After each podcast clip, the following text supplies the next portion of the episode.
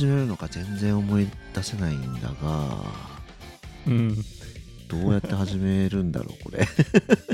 今回最初の起点となる問いっていうのかな、テーマみたいなのって、うんうんうんうん、豊田君から始めることできそう。あ、そうだね、そこは俺から言わないと何も始まらないよね、うん、多分ねそこからじゃあまず話すか。うん、そうね、なんか最初のきっかけ部分があれば、うん、はいはいはい、あ、じゃあちょっとそこから話そうか。うんうんうんうん、これまたなんかその最初にさ冒頭の何決め文句みたいのを作るみたいなことを言ってたけど、うん、結局それも作ってないし、そうね、なんかもうぬるっと始まってんのまたぬるっと終わるしかないだがしょうがないのでやりますと、うんうんうん、で、まあ、さっきまでその年末年始、まあ、12月とか1月あたり何をしてましたか、うん、お互いみたいな話をしてたと思うんだけど、うんうんうん、で僕もまあ、結構長めの休みをいただいたんだよね、うん、で、うんうんうん、仕事納めをしてでまた次の仕事が始まるまで、まあ、結構な間が空きましたと、うん、で、休みが終わって仕事に戻ってみてなんか違和感を感じるなっていうのがまずあったんだよね、仕事に戻って。でその違和感の元は何なんだろうなと思ったのがなんかね、情報が多すぎてなんかやだな、気持ち悪いなっていう感覚を覚えたんだよね、その時に仕事が始まって。で普段やっぱ12月までね、12月末まで仕事してた時はその常にこう、まあ、情報に囲まれてるからそのあんまりこう意識してなかったんだけど、仕事からまあしばらく離れてみてで戻った瞬間にさ、そのメールがすごい溜まってるとかさ、なんか情報がすごい一気にグワって押し寄せてきた時になんか気持ち悪いなっていう感覚を得たんだよね。でそれが何なんだろうなっていう風に考えてみたら、なんかその自分自身がその情報っていうものを取捨選択してるわけではなく、一方的になんかこう大量のものがこう自分に降り注いでるというか、なんかこう投げつけられてる感じがして、なんかそれが原因なんじゃないのかなっていうふうに思って、でなんかそれを書いたんだよね、会社のコミュニティでやってるその SNS っていうかとこで書いて、なんだろうな、自分が一体何を求めてるのかっていうのを自分自身をちゃんとしっかり定義しないと、もう情報に溺れてなんかすごい嫌な感じになるみたいな文章を書いたんだよねでそれを書いたらそのコミュニティの人が最近この本読んで面白かったよっていうのを紹介してくれて、でそれが今回というか今日話をしたい、私を取り戻す哲学っていう本だったんですよ。なるほど。でこの本を紹介してくれたのが前問いのデザインを紹介してくれた人と全く同じ人で、だからその我々のねこのポッドキャストでやってる問いをね、大事にしてやろうみたいなところともかなり近いというか、その同じような興味関心を持ってる人がおすすめしてくれた本なんだけど、でその本をまず見て、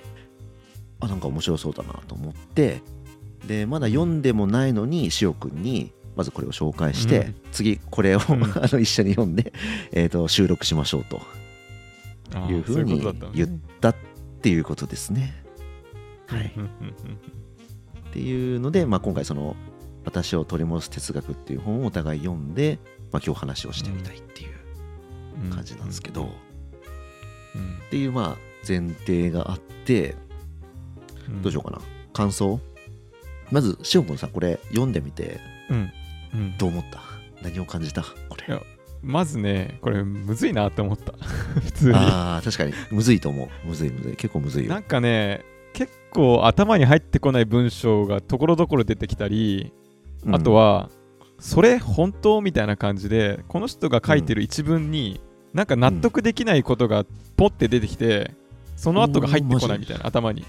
っていうなんかのがたびたびあったりしたり、なんかこれ本当っていうのは要は疑問を投げかけて、なんかそれ自体をちょっと疑った方が良くないとか、なんかそれ義分でいいんだっけみたいな、なんかそういうことを思いながら読んでたから、なんかこう全てをなんかね、受け取れたっていう感じというよりは、なんかいろいろ面白いキーワードが散りばめられてて、うん、今回、うん、今日話すためになんかメモったみたいな感じで、よくわかんないところはこれってどういうことなんだろうっていうふうに話してみたいと思ったし、自分が疑ったとこはどう思うって聞いてみたいなみたいな、なんかそういう感じで今回読んだ。面白いな。今ね、俺何に面白がってるかっていうと、難しい、この本を読んで難しいって思ったところは同意で、俺も多分 2,3 回ぐらいこれ読み直してメモして、はい、あ、こういう構造ねっていうのをやってようやく理解できたんだけど、でもうんで難しいところは同じだなと思ってるんだけど、その後の、うんうんうん、そのなんだっけ、なんかこうしっくりこないというか、本当にこれそうなんだっけ、うん、みたいなところで、うんうんうんうん、俺全く感じなかったのよ。なんて言うんだろう、全部がそうだよねそうだよね、わかるわかるみたいな感じだったんだよね、この人の言ってることが。で、そうなんだ。だからなんて言うんだろう、俺が多分見えてない部分が、うんうんうんうん、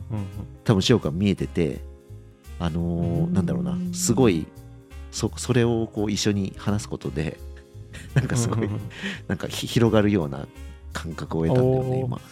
なるほど。いやでもね、ちょっと期待値を高めちゃったかもしれないけど、僕は一回読むのが結構精一杯だったというか、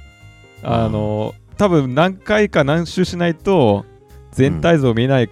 ていう感じはしたんだけど、ちょっと時間が足りなかった、うんうんうん、それをやるには。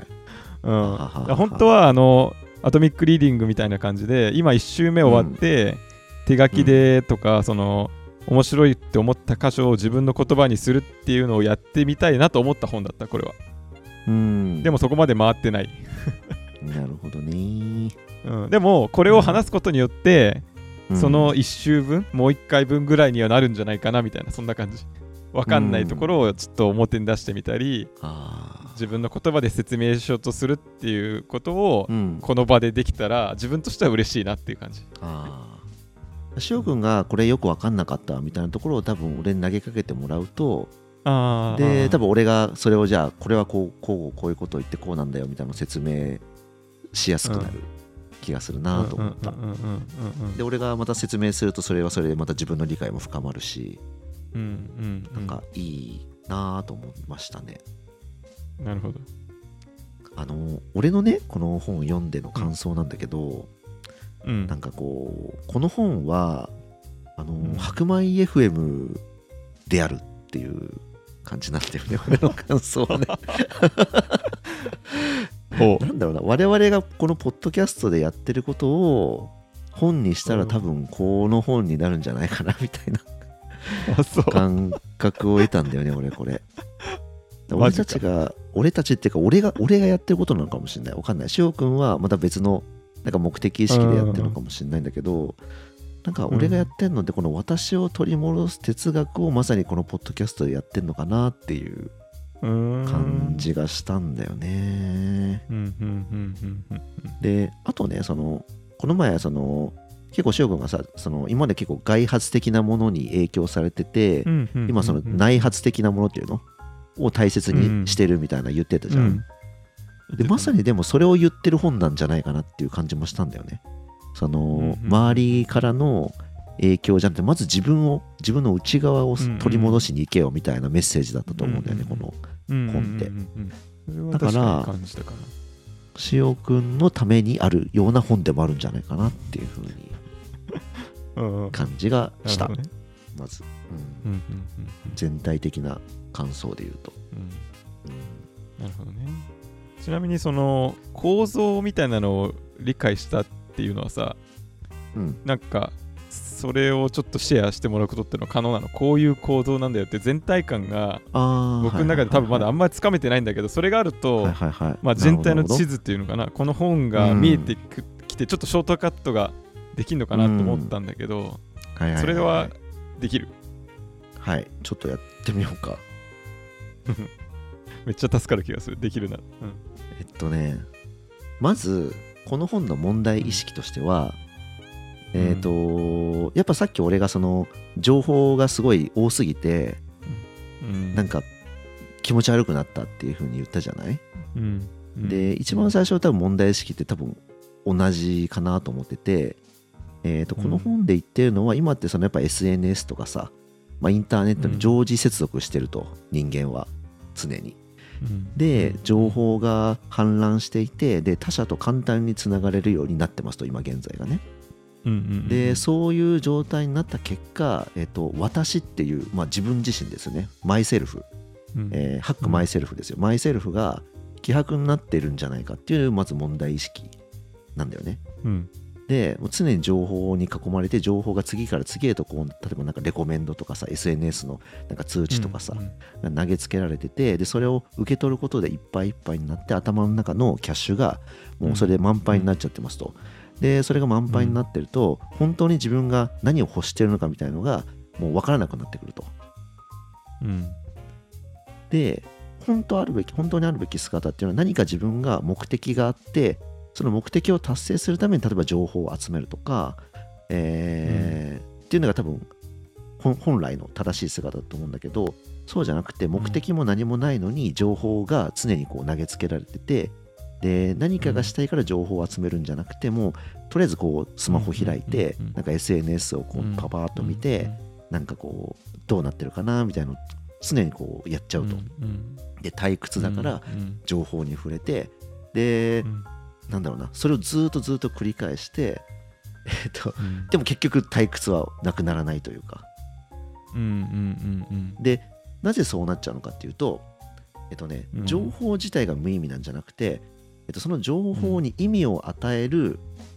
私っていうものがないから、何て言うかな、その情報に、意味が付与されないのだっていうことなんだよね。だからまず僕もそこはハイライトしてるかも、あったね、情報に意味を与える私がいないっていう書いてあるね、だからまず、我々っていうのはその私っていうものを取り戻さないと、なんかまずいんじゃないのっていうことを言ってるんだね、まずこの本では、それについてはどう、問題意識、そうだよね、それは共感というか、その今現代の、まあ、結構多くの人が持ちかねない問題かなと思うよね、どんなソーシャルステータスの人であれ、どんなステージの人であれ、まあ、インターネットを使っていたり SNS を使っている限りは、何かしらそういうなんだろう、プレッシャーっていうのかな、情報がめっちゃあって、周りに置いてかれたくない。でそれは日本だけじゃなくて、多分アメリカでもあって、なんか Fear of Missing Out っていうのが、置いてかれちゃうんじゃないかってことに対する恐怖とか、そういう捉え方をして、なんか必死にこう毎日 SNS 見ちゃうみたいなのがよく言われてる気がする。そうね。なんか前あれだよね、チャット GPT が出てきたときに、なんかしおくんがなんかそれのことばっかり考えちゃうみたいなこと言ってたよね。ああ、そう、それもなんかね、毎日ニュースがあるから、それを追いかけようとすると、もうキリがないから、どっかでシャットアウトしないと、時間決めてもうやめよう、それを追うのやめようってしないと、これは自分がパンクするなみたいな、なんかそういう感覚はあったよね。そうだね。っていう問題意識はみんな持ってるんじゃないかなってことだよね。でここまでは多分ね分かりやすいんだけど、こっから先がね結構ね難しいというか、なかなか理解するのが難しいんじゃないかなって思う部分なんだよね、この後が、この後出てくるキーワードとかがなんだっけな、動物化とか、善への意志とか、構築主義、相対主義、ポストモダン、あとなんだっけ、そんな感じ。あとは判断流法、エポケとかネガティブケーパビリティと、あとはポストトゥールースって、ポストトゥールースも出てきたね、なんか出てきたね。あとはなんだっけな、そうね、まあでもそんな感じじゃないかな、だいたいキーワードで言うと。そうだね。どっからこれ入ればいいんだろうな。なんか今出てきたキーワードでさ、なんか気になる部分とか、うん、なんか これについてまず取っかかりとして話したら良さそうみたいなのってなんかあったりするかな。この人の、まあ、答えを要はこの本としては、うん、なんか本ってさ3つに分類できるみたいな話したことあるじゃん。新しい問いなのか、うん基地の問いに対して答えなのか、基地の問題と基地の答えでリマインドかなのかっていう話があったと思うんだけど、その枠組みで言うとこれは、うん、新しい答えでいいのかな。問題としてはみんな知ってるというか、まあなんか馴染みのある問題ですと、それに対して、まあね、新しい認知の仕方とかアプローチの仕方を提供してるっていう、うん、でそうねそうだね、うん、でその答えをこれ4章にわたって説明してるってことなのかな、うん、で第1章はどっちかというと問題なのかな。こういう問題起きてるよねと。最初のデフォルトの私、うん、動物になるかいい人になるかで、動物化今みんなしてるよねっていうこととか、その前へ、うんうん、なんか結構みんな走りがちだよねと、なんか思考停止して、はいはいはい、ちょっと飛びつきやすくなっちゃうけど、うん、ちょっとそれでいいんだっけみたいな、なんかそこら辺は問題提起とか、ね、普段こう、はいはいはい、自分たちが接してることとちょっとリンクさせてくれてる章なのかなこれは、うん、そうだね、うん。でその後どうやってこの人は回を展開してるのかちょっと全体像が分からなくなってきたんだよね。なるほど。まずさっき言ってくれたその動物化しちゃうとか、うん、なんかその良い人になりたいと善への意思が、うん今求められているのねとかっていう話がやっぱ問題提起ですと、うん、さっき言ってたその情報が多すぎてみんななんか困っちゃってると。でそれをもうちょっとこう深掘りすると、こういう問題があるよねって言ってるのがその動物化とか、まあ、善への意思みたいなところ でその後にそのデカルトの話が出てくるんだよね、うん、でそのあたりから回だね。デカルトの話、エポケの話、現象学フッサールの現象学の話あたりで回答かな、うん、それに対する回答としてはこういうやり方があるよっていうのを説明していて、で自分個人に対してはそのやり方で解決できるでしょうと、でも社会に目を向けてみると今その陰謀論とかポストトゥルースとか真実なんかないと、人それぞれその見てる世界が違うんだからもう絶対的な真実なんかなくって、もう人それぞれがもう見てる世界を生きていくしかないみたいな、そういった社会情勢になってるんだけど、それに対してその社会的な情勢に対してもさっきの回答を使えばなんだろうな、共通認識っていうのかな、みんなそう別々の世界を生きてるんだが、その別々の世界に生きてるだけどその中でも共通してる部分を見出して共有できるはずだと、で共有して普遍的な価値観みたいのがそこから導き出せるはずだ、でそれをやるために大事なのがネガティブケイパビリティと対話であるみたいななるほどかな、うん、じゃあ第2章は個人での対処法解の話でそれを社会に拡張するって感じ、3章でそうかな多分そんな流れだと思うあでも3章は社会での問題か、どっちかというとそうでそれを4章で社会でもどうやったら解決するかみたいなってことなのか。そうね、うん、なるほどね。そうかなりハイレベルだとそういうことか。うん、そういうことですね。じゃあまあ、そのさっき言った動物化とか、善へ行ってしまうみたいなところだけど、結構動物化は、なんとなく確かにそうかもと思ったんだけど、動物化ってこれもう一回どういう意味か説明してもらっていい？どういうふうに捉えた？はい、動物化っていうのは他人がいなくて自分一人だけで充足できることあこれあれ前あのさ自己中自己満みたいなお前暇と退屈の倫理学でさなんだっけダニだったかノミだったかの話があったじゃん、うんうんうん、感染界のやつ、うんうん、そうそう感染界で自分だけの感染界に閉じてもうその中で満足できる、うん、でも没頭だよね没頭、うんうん、動物界イコール没頭だ、うんうん他者との関係性じゃなくてなんか特定の自分の世界だけに閉じたものに没頭して満足するっていうことが動物界ですねこれ、うんうんうんうん、言ってるのはで人間はもう最近の人間はもう動物化してもう自分の興味っていうのかな、うん、自分の興味を突き詰めるだけになってしまってるっていうことが多分言ってる問題意識として、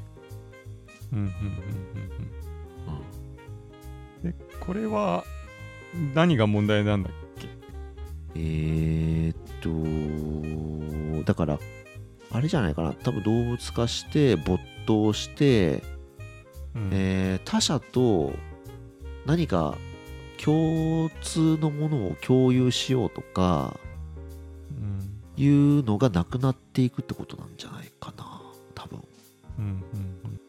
とりあえずこう自分のその今の欲望というか満足を、満たすことだけに集中しちゃって、うん、で自分の人生をそれだけのために使ってるみたいな感じ、うんうん、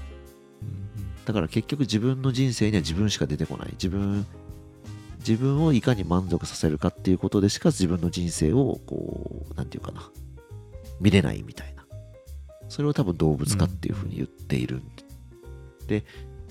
まあなんだろうなそれがダメとはなんか言えないんだけどなんか本当にそれでいいんだっけみたいな多分ことを問題意識として持ってるんじゃないかなこの人は、うん、あそうね一個こう思ったのはさなんかこの人の中でのいい悪いっていうのがさ確定的にどっかで埋め込まれてる感じがするんだよねこの話をするときに確かになんかねでしかもそれは別にこの人が哲学者じゃなかったらいいと思うんだよね、うん、あこの人こういうことをいいと思ってるんだとか、うん、悪いと思ってるんだって分かるんだけどなんかそれをなんか言葉にせずにそうだよねっていう前提で話がここら辺例えばされている時がある気がしたのねあとはそもそも動物化っていう言葉自体とかにもなんかこう、ね、ネガティブさを感じるというか批判的な感じするあでもこの人の言葉じゃないかこれは動物化自体はそうだこれはもともと誰だっけ引用してるんでねでもね、うん、もうなんか日本人の哲学者の話なんだけどでも、うん、ニュアンスとしてはそのこれでいいんだっけっていうかその、まあ、ある程度批判的に問題として捉えてる感じがして、うん、であとは例えばデータベース消費が最近行われてるっていうふうにもどっかで書かれてた気がするんだよね、うん、なんかはい、映画とかアニメとかを例えば見るときになんか、うん、そのある人はこういうキャラクターがいて、うん、でこういう属性の人がいるからそれを好きっていうふうに人はもう見るようになっていて、なんかその作品全体を過去の似たものと比較して文学的にいいかどうかを評価してないんだみたいなことを言ってたとこがどっかにあったと思うんだよね。なんだけど、なんだろうね、批評とはこういうものであるっていうなんかこの人の中に決まりがある感じがしたのね。それを読んだ時に、批評とはこうあるべきである。で現代はそれと違うっていう風に聞こえたり、はいうん、その動物化した人間って今はなんか評価されてるけどでも例えば、うん、なんだろうな、まあ、明治時代とかその戦後もそうだし結構変わんないんじゃないかなと思うんだけどねみんなある目標に向かってある一定層の人は、まあ、その目の前のまあ、欲望とかそのインセンティブに向かってなんかこう一生懸命動くみたいなそれって広い意味で結局人間は動物であって動物化してたんじゃないかな元からとか思ってあんまり今に始まったことじゃないような気もしたんだけどとかねなんかで今言いたいこととしてはなんかそれをしれっとこれって自分はいいことと思っていることを言わずにうん、彼の言葉の中に込められてる気がしたんだよね。うん、伝わるかな。うん、分かる分かる。で俺もね、うん、多分そういうとこあって、なんかもう自分がもうこれがいいよねみたいのがもう無意識の多分中に埋め込まれてて、それ前提で話を進めちゃうみたいなのが多分俺にもあって、で多分この人も多分そんな感じになっちゃってるのかなと思った。で俺は自分もそうだから、そこに対して何の違和感も感じてないわけよ。わかるわかる、うんそうだよねみたいな感じになってて、でしおくんはそこに対して本当にみたいな、それ前提にしちゃってるけどいいんだっけみたいなところに多分違和感を感じてるんだろうなって思った、今聞いてて。あ、今さ、もう一回ちゃんと言うと、そのね、線引いた場所があって、その批評に関しての部分なんだけどね、はいはい、これ引用すると、普通このアニメから何らかの世界観やメッセージを読み取ろうとするだろう。例えば私なら出自や貴族と自由恋愛の間で生じる葛藤や他人の心の不可解さなどなどのテーマを抽出し、同じようなテーマを使った同時代の作品と比較した上で、仮想 その作品ムーンが表現としてどう優れているかを論じるかもしれない。ロミオやジュリエットやなどの文学作品と参照することもできる。これが作品の良し悪しを表現するということだって書いたのね。だからこの人の中で作品の良し悪しを表現するとはこうであるっていうのがもうガチッとあると。でそれから外れてるものはいや違くないみたいなことを言ってるんだけど、僕の中で別にその作品の良し悪しの批評の仕方なんてそもそも考えたことのない人からすると、まあそれも一つの評価の方法かもしれないけど、別にそうじゃないのも評価方法2であって、僕にとっては別にどっちがいいとか悪いとかないんだけどなと思っちゃったり、そうなのかなみたいなっていうのがなんかしれっと入ってるわけよ。あだからそういうとこでハテナがこう浮かぶと、なんかこの人の論の展開の仕方ってなんかスタート地点がなんか見えない前提がたまにあるなみたいなのがあるんだよね。この人が言ってることは俺すごいわかるんだけど多分ね、結構エリート思考っていうか、なんて言うんだろうな、社会を動かすとか社会を良くしていくみたいな意識が多分あるんだよね、根底に。で、そんなことを全く考えてない人とかいると思ってて、多分そういう人の存在をあんまり意識してない、人間とはそういうものだよねみたいな風に思って喋ってる気がしていて、なんて言うんだろうな、その批評に対しても、僕の理解だと何らか作品があって、その作品を見て、じゃその作品から人類として学べることは何なんだろう、その学びを抽出しようみたいな動きが批評だって多分その人は言ってるんだと思うんだけど、で動物化してる人間はそんなことはしなくて、その作品を見て自分がどう燃えられるかとか、どうこう気持ちよくなれるかっていうことだけを考えてますと。でそれは動物化してて、本来のなんていうか人間のやる行為としてはこう低レベルというかなんていうのかなだよねみたいな、多分そこになんか工程を、ね、つけてる感じ、なんかねそこにも勝手に尺度が入ってる感じがして、そっちはいいけどこっちはダメみたいなのがしれっと入ってる感じするんだよね。わかるわかる分かったそうなんだよね、わかるよ。で俺も多分入ってるんだよな。わかるわかる。で哲学者だったらそこをなんかこうこれをする、そういう風にするって定義した上だとそれが成り立つよねみたいな展開をしてほしいなとか思っちゃったっけよね。はいはいはいはいはいはい、そうだよねって言われても、いやそこを別にまだ合意してないけどみたいな感じで。確かにね、確かにそこはわかる、その批判は、俺に対する批判でもあると思うんだよね。わかるよ、すごいわかる。俺も反省しなければいけないなと思った。ああなるほど、うん、いやだからそれが一例でなんかねちょくちょくあるんだよねそれが多分。ああそう いいですね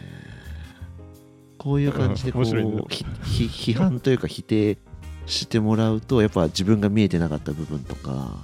自分がもう当然のごとくしていた部分みたいなのが浮き彫りになるから、うん、なんかいいですねこういう対話をやれっていうのがこの本のメッセージなんだよね。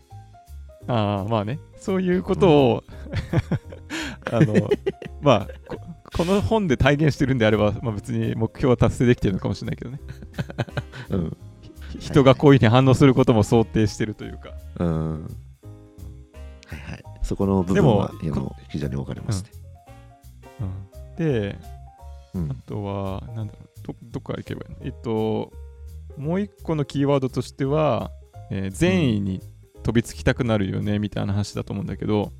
うんはい、これもどう思った？これってのは、うん、僕の解釈では、うん、なんかそのデータベース化この属性すごい燃えるなみたいな風に飛びついてくっていうトレンドともう一個としては、まあ、社会全体に対してなんかいいことできたら、うんまあ、自分は気持ちいいよねみたいな、 なんかだからそういう風に飛びついているトレンドもあるよっていう解釈で合ってるのかな、はいはい、そうじゃないかな僕の理解だともともと封建的な、社会でありましたと、うんうん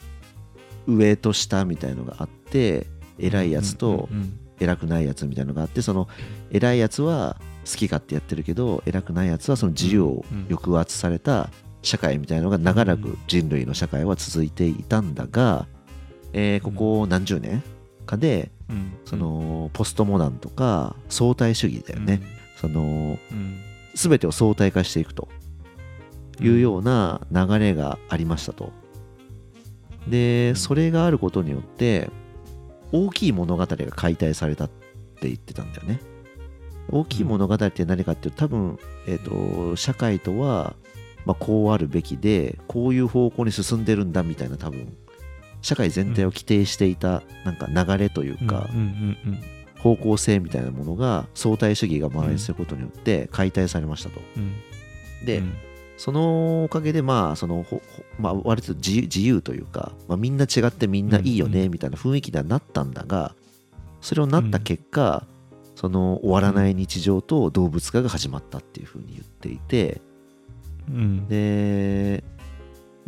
そうするとその終わらない日常、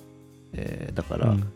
自分の人生の意味みたいのを大きい物語に投じて、うん自分の人生に意味付けをしていく例えば日本とかだとさその昔戦争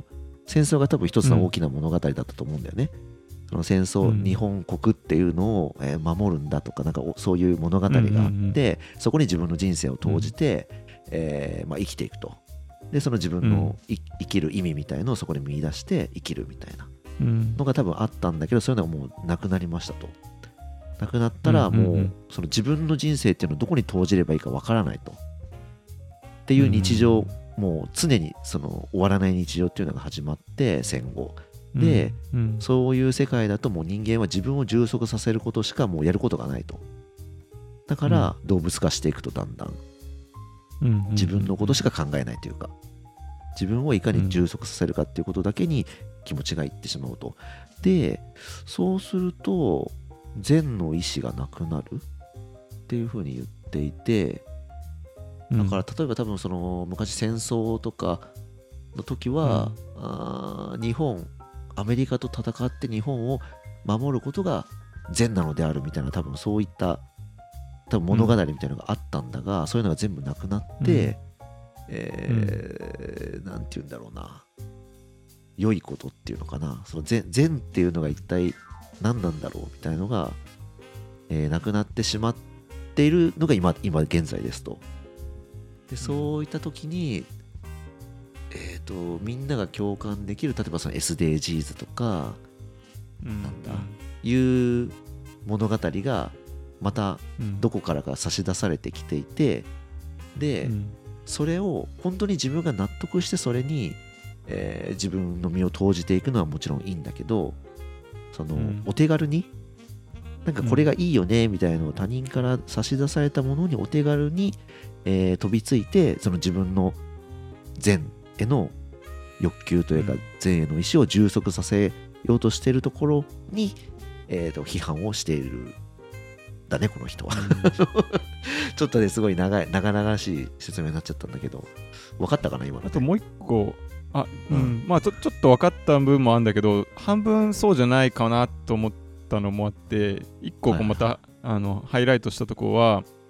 この意思は動物化の欲求と対になる欲望、すなわち自分と社会にとって良きことを成したいという人間的、関係的欲望を支持するって書いてあるね。はいはいはいはいはいはい。で、欲望がさ、2つこれあるような気がして、良きことをしたいっていう、成したいっていう欲望と、人間的、関係的欲望ってあるから、なんかその動物化って人間と人間の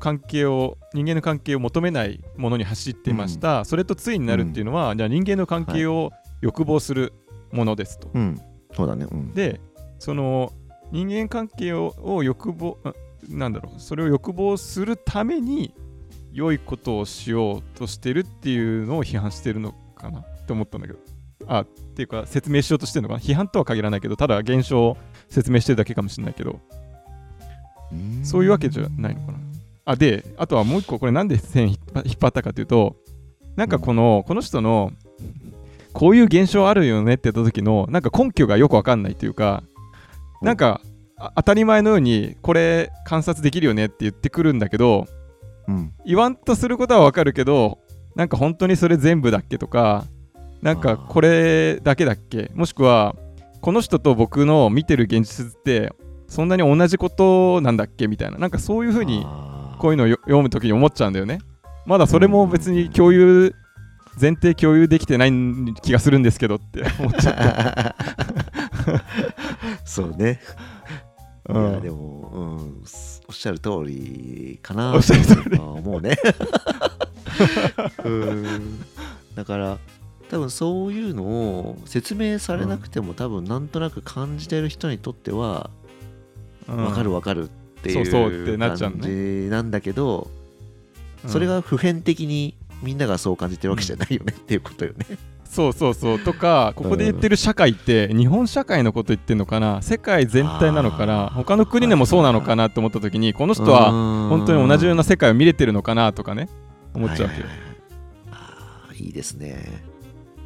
いいですねなんかいいですね。自分がなんか社会って日本社会だと思う、これ。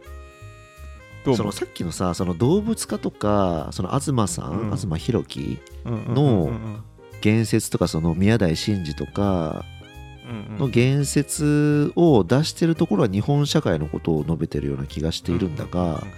その善への欲求、善への意志とか、その動物化してるっていうのは、多分全世界的な多分潮流なんではないかなとは思ったけどな。そうなのかっていう感じよね。その前衛の潮流も本当かなっていう感じがしちゃうんだよね。そんなに二大潮流みたいなのが流れてんのかなって。例えば SDGs とかね、あれって誰かが良いことをしたいと思って始めたのかなとかさ、なんかそれ何ももって前衛のトレンドって言ってるかもさ、あんまり書かれてない気がして、例としてね、なんとなく自分が思いついてるそれっぽいことを示してるのかなと思うんだけど、その確証が得られないまま進んじゃう感じがするんだよね。なるほどね。いやー、それ難しいね。だからそれを多分一個一個説明してようと思うと、多分本じゃ多分入りきらないくて、それを説明するのむずいね。そうだからこれさ、その本当は対話だったらさ、これってこういうことですかって聞きながら進めるんだけど、そのなんか一個一個につまずくから理解がねしにくかったんだよね、すごい。なるほど。だし多分回答が得られないんだよね、この本だけだったら。そうだね、そうだね。だからすごいなんか消化不良のパーツがどんどん積もっていく感じがしてね、すごいそういう意味でも読みづらいっていうか難しいと思った。いやーいやでもいい指摘ですねうん。いやそうですよね。ちょっと何も言えねえなって思っちゃったな何も言えないい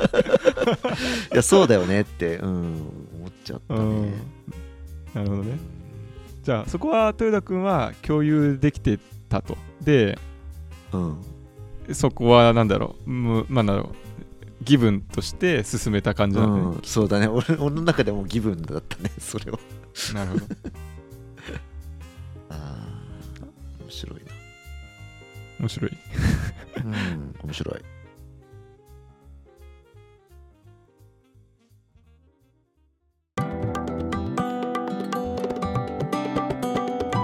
次回へ